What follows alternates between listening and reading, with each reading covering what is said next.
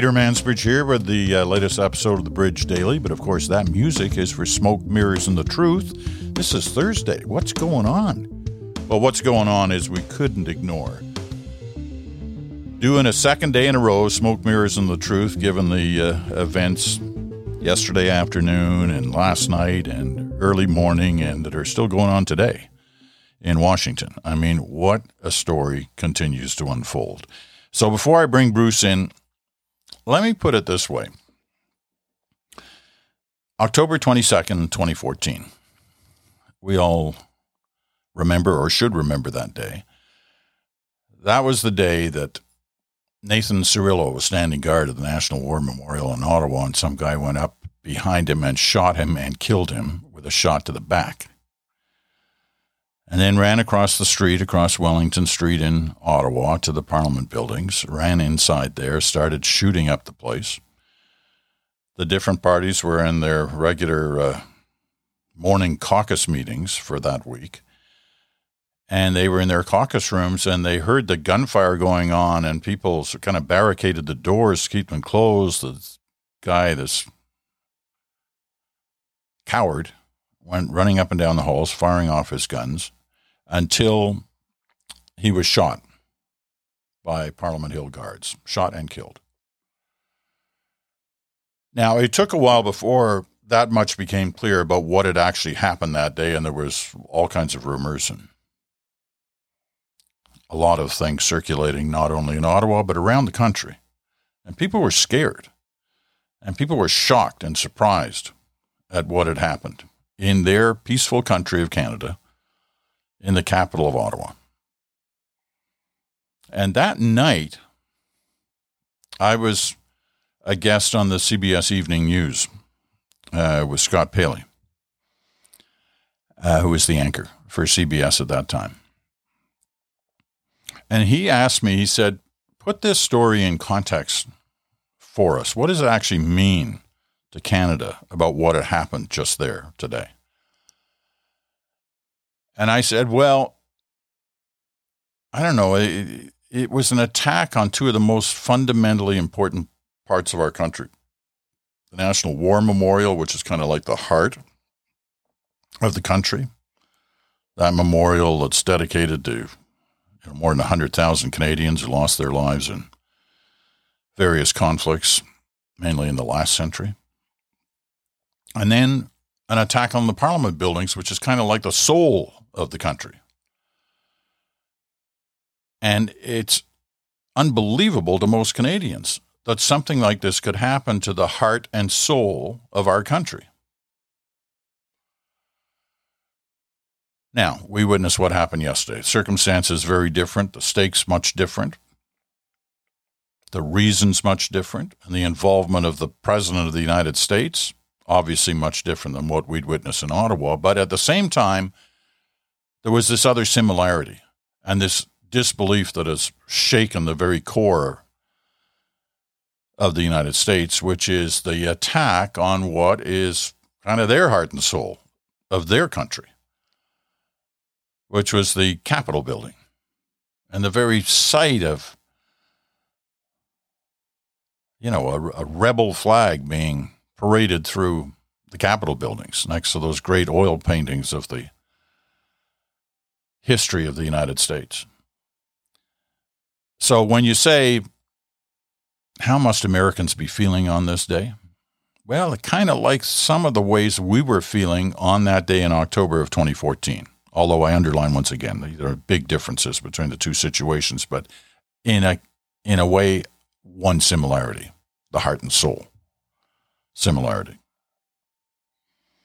Anyway, we want to talk about this. Bruce is in Ottawa. Um, we had a terrific podcast yesterday. I thought one of the best we've ever done, uh, with Andrew MacDougall joining us which in many ways, if you didn't hear it, you should probably go back and listen to it sometime over the next few days because there's a lot of good stuff in there that gives you an understanding, I think, of of kind of the Trump era and how it's affected all of us, not just Americans, but all of us. Anyway, this morning, your thoughts on the what we witnessed yesterday, Bruce, I mean, I, I, I find it, I mean, everybody's blaming Trump, and that's understandable, and it's right. He incited this. What's his penalty so far? His penalty so far is not to be allowed on Twitter for 12 hours. That's it. I mean, good for Twitter. They could make it permanent, but at least they did something. Here's the guy who holds the nuclear codes. He's not allowed to use his Twitter account because he's irresponsible. But he's responsible enough to hold a nuclear code. Does that make sense? I don't think so. Anyway, enough from me. Bruce. The Cirillo story in Canada. Uh, but now that you mention it, I remember you and I and Andrew Coyne and Chantal Hébert, the evening that that happened, I believe it was the same evening, we did an at issue panel outside across from the Westin Hotel beside the old railway station in Ottawa. And I remember now that there was a really key moment in that panel, that session that we did, where I think you asked the question Does this change Canada forever? And I remember thinking, No, I'm sure it doesn't. Uh, that Canada, as we know it, is going to be shocked and transfixed by this, but it isn't going to change who we are. It isn't going to change how we operate. And looking back, I think that was right we didn't do a lot of the things that America did in response to terror attacks. We managed our way through it. There were political disagreements about um, different aspects of that, but it didn't. It didn't cause us to wonder whether or not we'd kind of lost our way or or were far more vulnerable than we'd ever thought before as a democracy or as a country or as a people relative to to terrorist type threats. I don't, you know, so I agree with you that there is a one very great similarity, which is that there was a breach where people who meant to do harm entered into, you know, our most visible democratic institution. And that's a shocking thing for people to see. On the other hand, I think there's so many differences that I take away from it because when I look at what happened yesterday, there are a few things that really jump out for me. One is I watched a lot of media coverage, as I'm sure you did. And I was really stunned at how often we can see this scenario where some people are saying it's just shocking that this happened. And others are saying it's not shocking at all. Trump telegraphed that this is what he wanted to do. You and I were talking about last week what, when we were going to time our podcast this week and the choice that we were talking about was whether or not we were going to do it so that we could talk about the runoff Senate seat elections or wait until after Trump's rally uh, happened so that we could pick up that conversation. And, and we decided in the end that maybe the Trump rally wasn't going to be everything that it could be. And instead, we should time so that we talked about the Senate runoffs, which we did. And I agree with you, it was a really interesting discussion. But here we are because yesterday basically made those runoffs be a subhead to a story that had been building for some time. And I was not shocked to see the kind of people show up that did the kind of things that they did, incited by the president, incited by his family, even his family, as they were trying to say, we don't want to be held responsible for any death or mayhem calling these people, as his daughter did, American patriots. His son Don Jr. on the stage exhorting the crowd. The president himself exhorting the crowd, let's go down. I'll go down with you to the Capitol. And of course, he never did. He kind of went back to watch it on TV in the White House. So uh, I, I, I wasn't shocked, and I'm surprised sometimes at how many American commentators can say, they're still shocked. I'm surprised at how it still works for some of the politicians who stood up in the House and the Senate and said they were shocked, even though they had seen Trump up close for all of those years and understood just how wild his mind was. So that was a thing that really stood out for me. I think the second thing that stood out for me, Peter, was the racism. Um, it was impossible not to watch that and realize that if those protesters were black, how many more casualties would there have been? And I saw somebody tweet this morning and they captured the, the thought quite cogently, pardon me, by saying, We're not, this is a black person. And, and I think his tweet was, I'm not hoping that you shoot them the way that you shoot us. I'm hoping that you don't shoot us the way that you don't shoot them.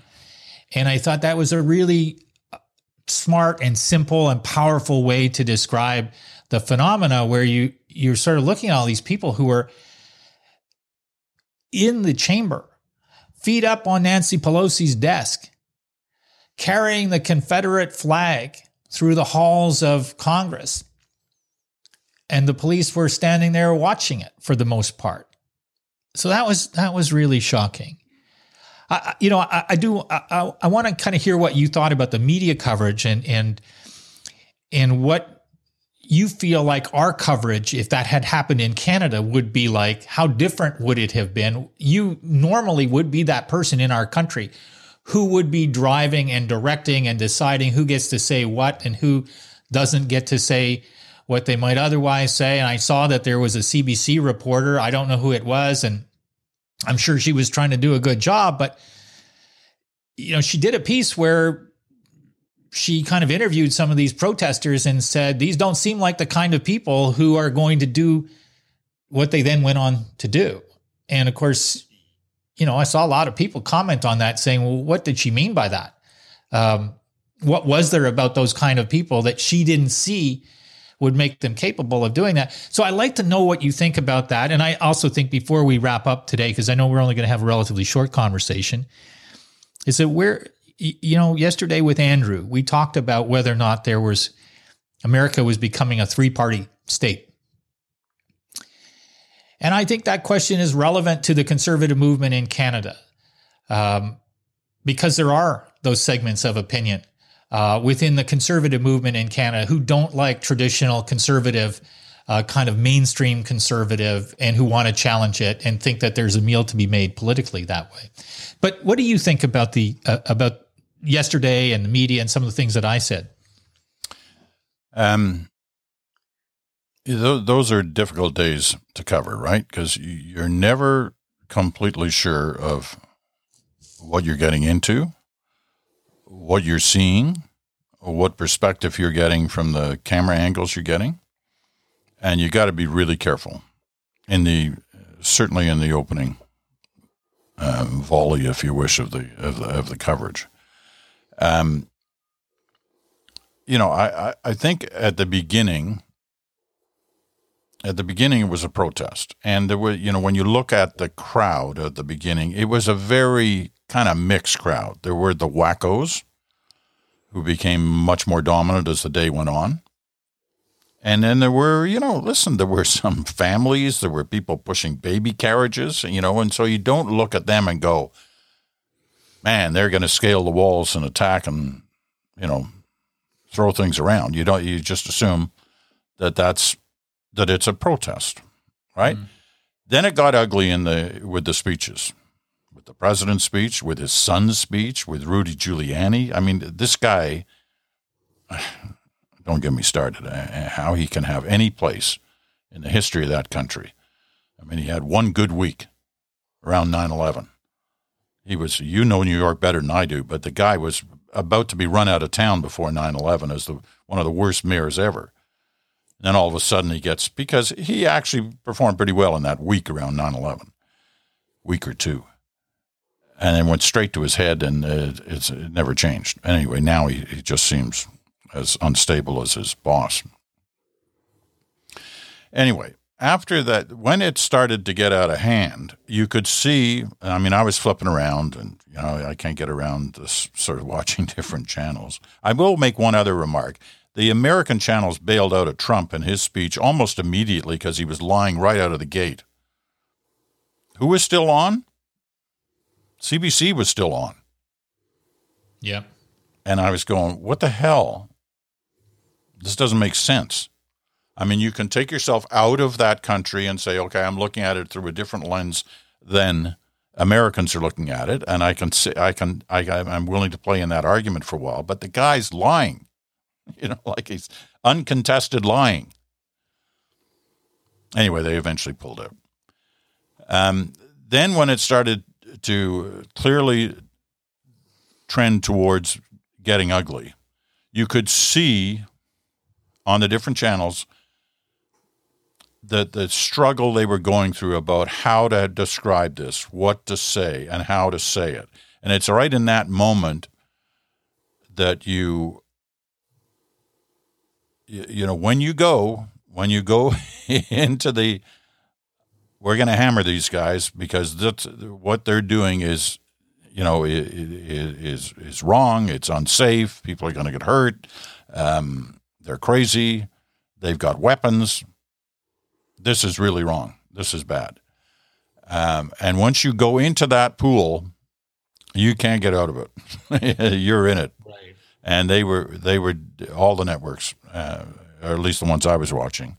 I didn't. I, I didn't. For some reason, the Fox feed here was uh, gone for me yesterday. I couldn't get it, um, so I was only watching the um, you know, MSNBC, CNN, uh, etc. Um, they are difficult days, and careers can be made or broken, and networks' reputations can be made or broken by those days. Yeah, and yeah. they and they continue to be this morning. I mean, I was watching MSNBC at six o'clock when Joe Scarborough went uh, like over the edge. He was dropping f bombs uh, on his network. I'm sure he's going to be taken aside for that.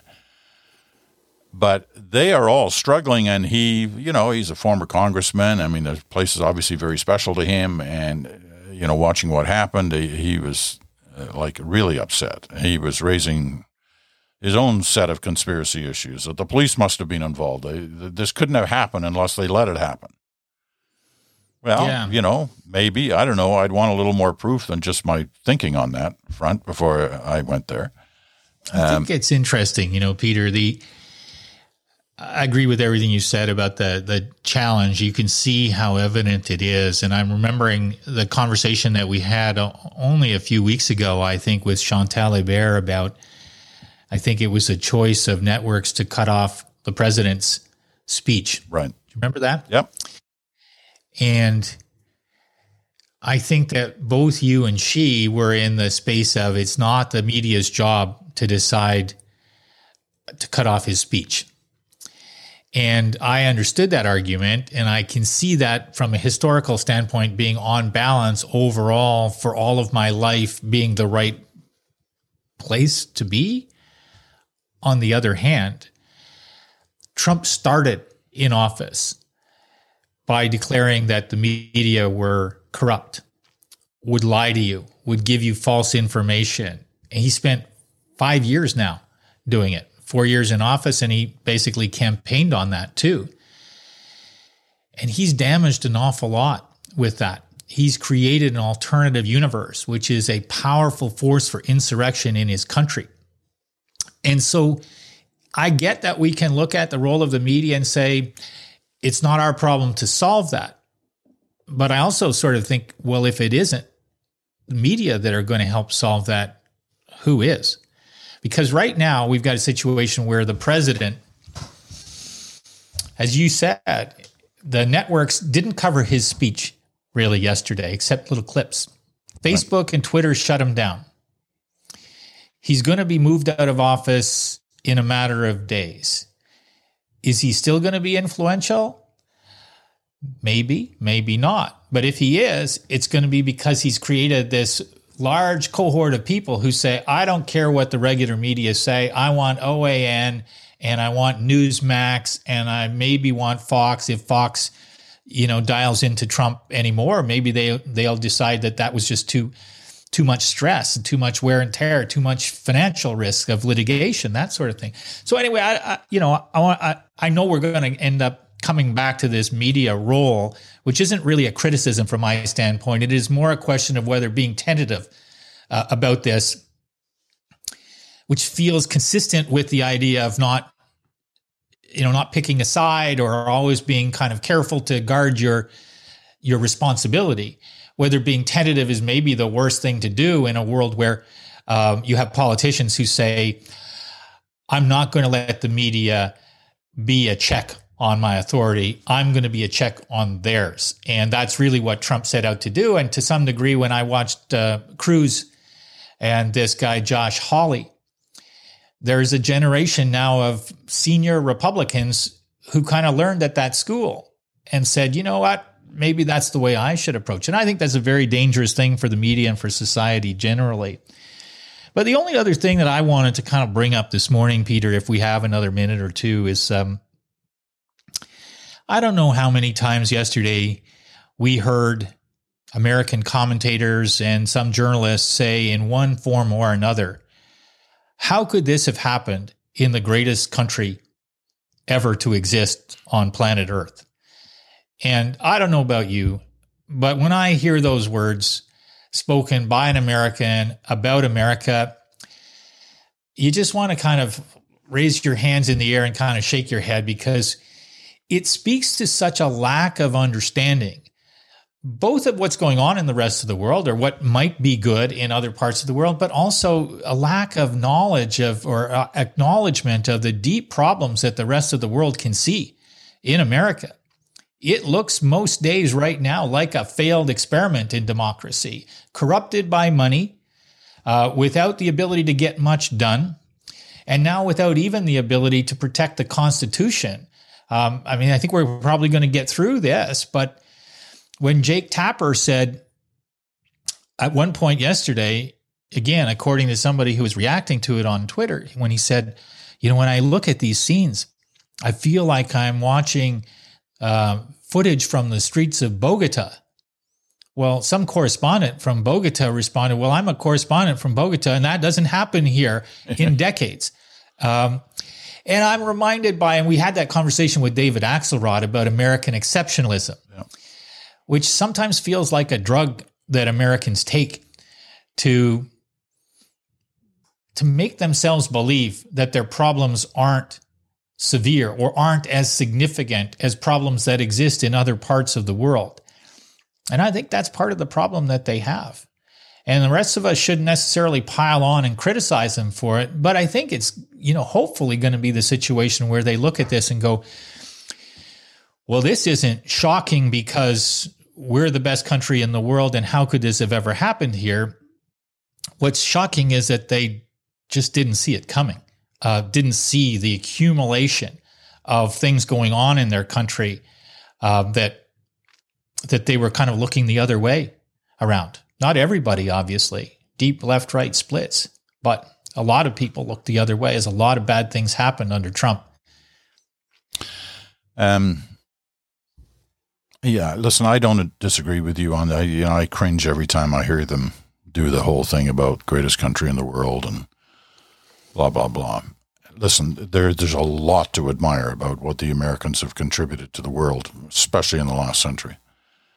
Um, Agreed. There are parts of this world that would be in dire, dire straits if it wasn't for the Americans and the way they they came in to uh, uh, to make a, situ- a bad situation a lot I agree. Did you see Ben Sasse say we kicked Hitler's ass uh, yesterday? yeah, that and, drives me crazy, Ben. I, I hear that, although I, I will concede them on this point.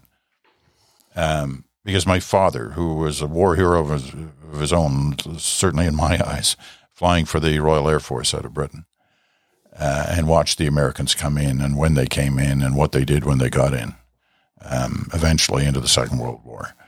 Um, and he would always say,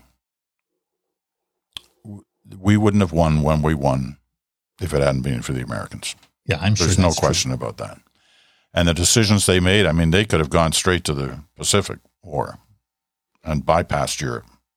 But Eisenhower and others said, no, we, have got to go. We've got to defeat Hitler first. Well, look, I'm not so, saying that but, they're but not let, a great let me, country. Let, no, no, no. Let, I, I know you're not, and, uh, and let, let me just say this because I, I totally agree with you when I when I hear that those phrases coming out, rolling out. Um, just like I do when I sometimes hear the same things said here about us by yeah. Canadians about yeah. Canada. When Humility we, is important. We yeah, and we we have things we don't uh, we shouldn't be proud of, and and we have to fix. Um, but uh, well, it's not a but. I agree with you. I, I totally agree with you. And they uh, and listen, the image that was shown of the United States to the world yesterday is not one that they can in any way be be proud of. Uh, one other quick comment on you know, I don't think I ever said that we should run uninterrupted Trump speeches. I mean, I don't forget I was one of the first to declare, and I took heat for it, that the guy was a liar. And this was like day two of his presidency. But, um, and, you know, I, and to me, there's nothing more important than the truth. Truth matters, and it matters more than anything else. And if you have a president or leader of any kind who's continuously spewing lies, you've got to do something about it. And if it means cutting them off, then you do it. Now, it was interesting the power of the lie that he's had, as you uh, uh, as you say, especially when he's talking about the media and that the media is the enemy of the people, and how that's had an impact. And and you know, on on days like yesterday, we witnessed it. And he was asked once, "Why do you keep saying that?" And he said, "I can't afford to have people believe them." Yeah, it might have been the most honest thing he ever said. Yeah, this is true. Um, okay, before you go, uh, you know this is. well, boy, I know. I there's something about this subject, right? We just can't we can't stop talking about it. But uh, I I do think we have to. I mean, who knows where this direction this is going to go? But if past means anything with this guy, when he knows how to change the channel. I mean, look, 24 hours ago, the most important thing that was happening was the Democrats winning the two seats in Georgia, as you mentioned earlier. And that is a monumental thing. And it changes everything about the next two years and the early presidency of Joe Biden. It is hugely important. One, one could make the argument that it's more important than anything else that happened yesterday. But nobody's talking about that anymore. They're all talking about what happened yesterday. So he doesn't necessarily want everybody talking about what happened yesterday today. So what does he do? This expert at changing the channel. That's the really scary part. Yeah, I don't think he's done. I agree with you. I don't think he's done. All right. Okay. Thank you for this special edition of Smoke Mirrors and the Truth. Thank you. It was good to put the coffee that I drank to some use and get a few thoughts out this morning. So I enjoyed the conversation, even if it's a bit dystopian. All right, Peter, take care. Have a good one. Yeah, you too. Thanks, Bruce.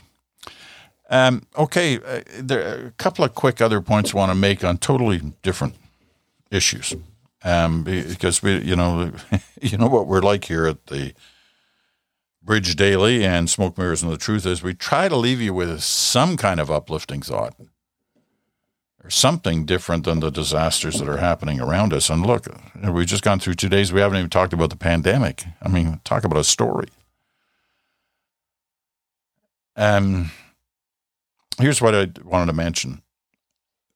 There's an interesting poll out this week, and it was trying to get a sense of, and now obviously this was before yesterday's events in Washington, but it was an Axios Survey Monkey poll, which is a big poll in the States and it was part of their kind of year end stuff from 2020. And they're trying to get a sense of where people's views are about how worried they are, how exhausted they are by stories, how chaotic they think the world is.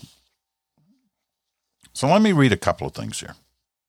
Nearly half of people in the U.S. describe 2020 as worrisome, 46%, and exhausting, 45% with both words selected at about one and a half times the rate they were two years ago. Chaotic and hellish, both about doubled in mentions from the year end 2018 to 2020. Fewer than one in 10 characterized 2020 as great. Well, I'd like to know how, who they were. 2020 was great. Great year.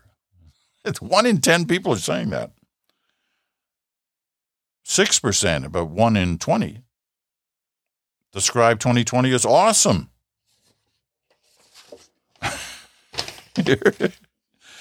oh boy. Still, Americans' optimism is only strengthened after an exhausting and worrisome year. More people now than two years ago, so this is the upside, the good part, the feel better part of this poll, 63% versus 51% say they are more hopeful than fearful about what the next year has in store for the world in general. Here's the part that's not so good 2021 brings the end of the Trump administration, but not necessarily an end to Trump's influence. I don't know. I, I really don't know about it. I'm still a believer that this guy, once he's out of there, his influence is going to drop like a stone. Few in the U.S., 31%, think Trump will play no role at all in the future of the Republican Party after his last day in office, so I'd be in that. While 32% expect him to play a minor role, 34% expect him to play a major role. What's helped get us through the last year? Well, apparently, in many, many cases, our pets. 10 months into quarantines and working from home because of the pandemic, household pets' lives and relationships with humans have in many cases changed, and not always for the better. This is an Associated Press story. With this month's U.S. rollout of vaccinations offering hope for normalcy in 2021, long term impacts are not known on that relationship with our pets. If we think how much time most of our pets prior to the pandemic typically would spend without people, being around us now 24 hours a day, seven days a week, it's quite a lot, said Candace Croney, a Purdue University professor who teaches about animal behavior. While estimates vary on how many pets there are in the U.S., there is general agreement that the majority of U.S. households have at least one pet, with dogs and then cats far outnumbering other pets such as birds and fish. There are also or there also was a surge in pet adoptions this year, 2020, as stay-at-home restrictions took effect. For all those tens of millions of dogs and cats, it's been an opportunity to teach humans a thing or two about themselves. Couple of other small points from that. I, I love this story because, you know, I've got a dog. We have a dog, Bella, Nova Scotia duck tolling retriever. Loves to bark when there's somebody at the door, and the door is right beside the studio. So you've heard Bella before. The pandemic hasn't been positive for all pets, though, such as those with owners who are struggling financially.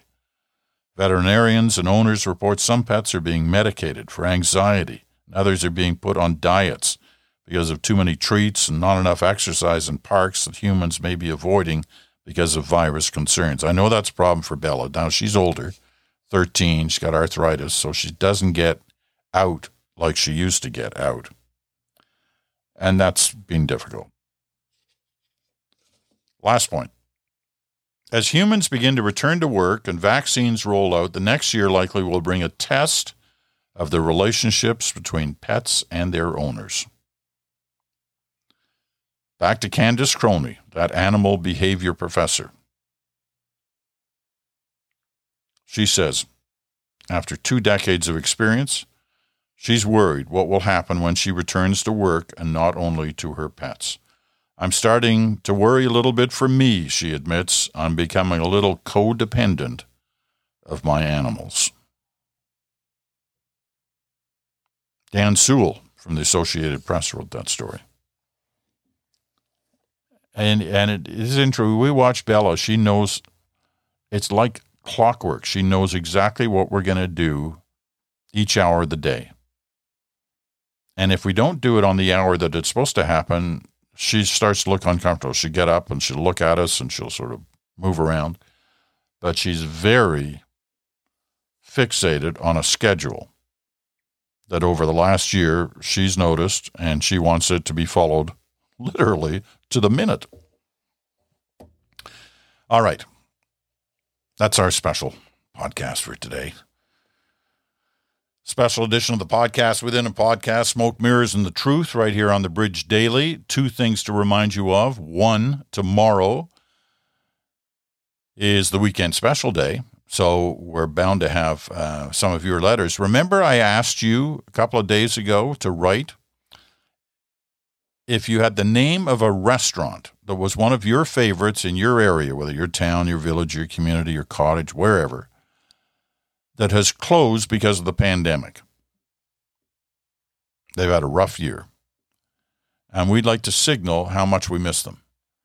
So some of you have written uh, and with naming of, uh, of restaurants, and I'd like to have a few more. So don't be shy about writing in to the Mansbridge Podcast at gmail.com, the Mansbridge Podcast at gmail.com. And you should do that as soon as you hear this podcast, uh, because the weekend special is recorded uh, early on Friday morning. So it'll be letters that I get or emails that I get either tonight or during the night uh, that make it onto the show and any other overwhelming concerns you may have, and you may have something you'd like to contribute to the discussion around what happened in in the United States over the last couple of days.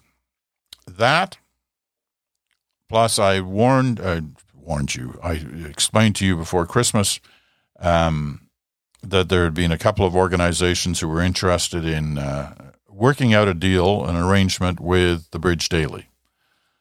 They're they love the podcast, and uh, the numbers are, are apparently pretty good. And they both wanted to uh, purchase distribution rights for the podcast without interfering on how the podcast is done, but it obviously is going to mean, certain things. Um, hopefully next week I'll be able to tell you who uh, who we're going to associate ourselves with. It will mean that there will be some sponsorship uh, of the podcast but it's also going to mean, uh, uh, you know, better equipment. It's going to mean, you know, uh, help on things like sending out book plates.